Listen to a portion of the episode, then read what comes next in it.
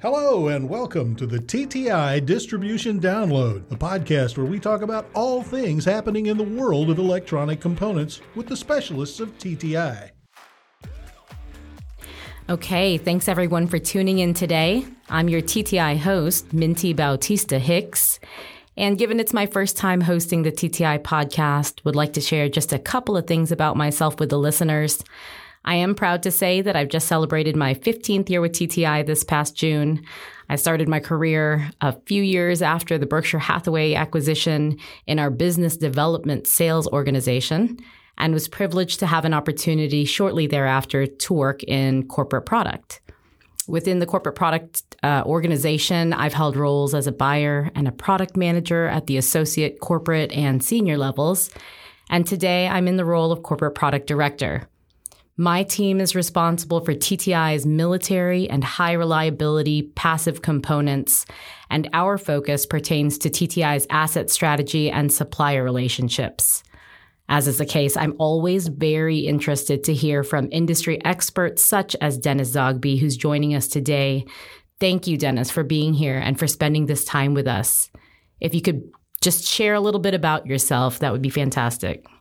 Hello, Mintee. Thank you so much for having me today on the podcast. As you noted, my name is Dennis Zogbi. I'm the founder of Paumanok Industrial Market Research, the publisher of Passive Component Industry Magazine, and 20 year contributor to MarketEYE TTI.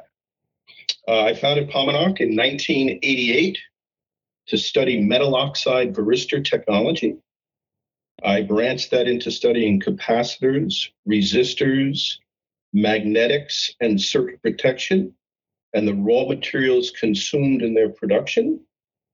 And I have studied their complex ecosystems with the strategy of all the support components for semiconductor technology. Excellent. So given your expertise, Dennis, and and study of passive components, it's no surprise that you have a long history with TTI.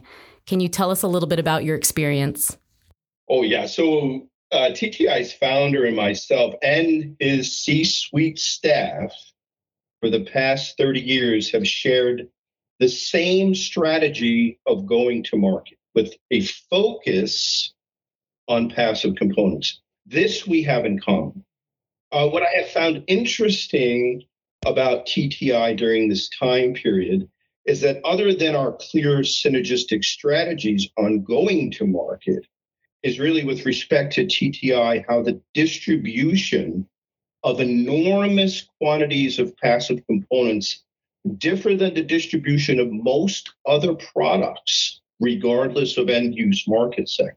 And because of these sheer economies of scale, requires organization through automation that results in a process that at TTI that has helped ensure success and has become a model for other successful distribution businesses outside of high tech as well.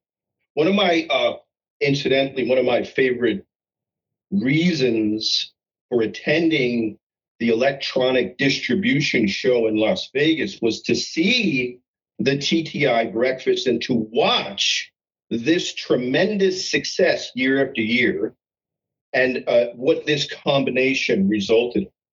And I still remember that first meeting for TTI MarketEYE uh, like it's uh, bottled water. You never know what might catch on. And certainly TTI MarketEYE has that breakfast is really an incredible event. I understand that you also have an interesting story about how MarketEYE was started. Would you mind sharing that with us? Okay, so I began my work a long time before TTI acquired Mouser or were themselves acquired by Berkshire Hathaway.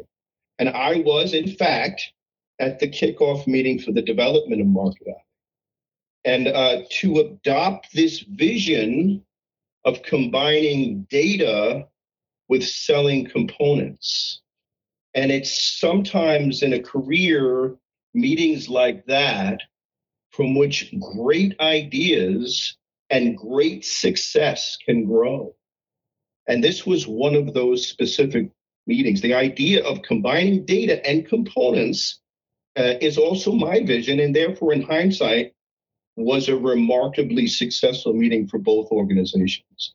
Remember that at the time it was all uncharted, but seemed like a logical solution. And I wanted to give a professional and personal nod of gratitude to Kathy Walensky, who, from my vantage point, was always a solid foundation upon which this business model was built. So, this digital solution eventually evolved into a complete online sales tool that was largely based upon a concept of being easy to buy from. And it remains to this day. Indeed, so important. So, speaking of change and evolution in our industry, there continues to be this discussion and concern related to sustainability. This is a topic that, that can go in a few different directions. So I'd love if you just help us unpack it a little bit. So first in the internal or, or business sustainability sense as it relates to ESG. For our audience, can you help define ESG and why it's an important initiative in our industry? Yes. Well, ESG means ethics, sustainability, and governance, with the expectation that trade companies who comply have visibility on their supply chains and ecosystems from top to bottom. And they're also actively encouraging their ecosystem to behave in an ethical manner and to support the development of raw material extraction and engineering processes that are in tune with the governance of the customer or the associations that represent them as a whole. This movement has been tied to the Paris Accords and in turn to green bond investing, but also requires keen management. One of my investment theses for mergers and acquisitions and passive components for the next five years will be this conflict that ESG compliance is creating for component companies that sell mil spec parts. The DNSH clause in many of these statements does not allow for mil spec production. It's a hot potato. So, so that really touches on the internal side, right, of the sustainability in the uh, ESG sense. When we talk about sustainability externally or in commerce, we get into discussions related to China 2025 and Europe's critical metals plan. What are your thoughts on these initiatives?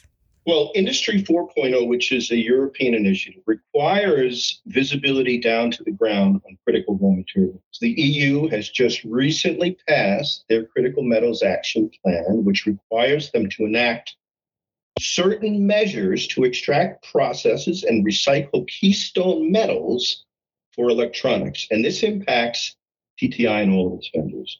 The area of overlap from my perspective and vantage point is that the three major industrial efforts are underway in China, in Europe, and the United States with respect to the CHIPS Act, all with an eye on the concept of sustainability will create tensions among ore sources and materials processing as we go forward. This requires keen management and folks who are receiving awards for ESG compliance, should understand the large amount of effort that has gone into defining the sustainability and ethics portion of these initiatives. Mm-hmm. One of the things that I really enjoy about our industry is that it's ever evolving, not short of new ideas, opportunities for continuous improvement. Um, and one interesting area relates to blockchain across a business network. What's your view on its impact? Correct. So blockchain is a new concept that has lost some of its potency by its relationship to currency. However, the concepts of blockchain with respect to proof of stake and proof of work and some added key attributes such as non-fungible tokens do in fact threaten the underlying foundation of all brokerage and distribution in the future by offering the consumer a method by which all phases of the ecosystem are monitored by all involved and there is power in the group. And this will create a new idea and a new concept with respect to distribution of parts from ground to customer. And this will be what we call a closed loop system. Super interesting. So, I, Dennis, I am certain that we could turn our conversation into hours of podcast material, but I, I do want to be mindful of your time and, and our audience's time.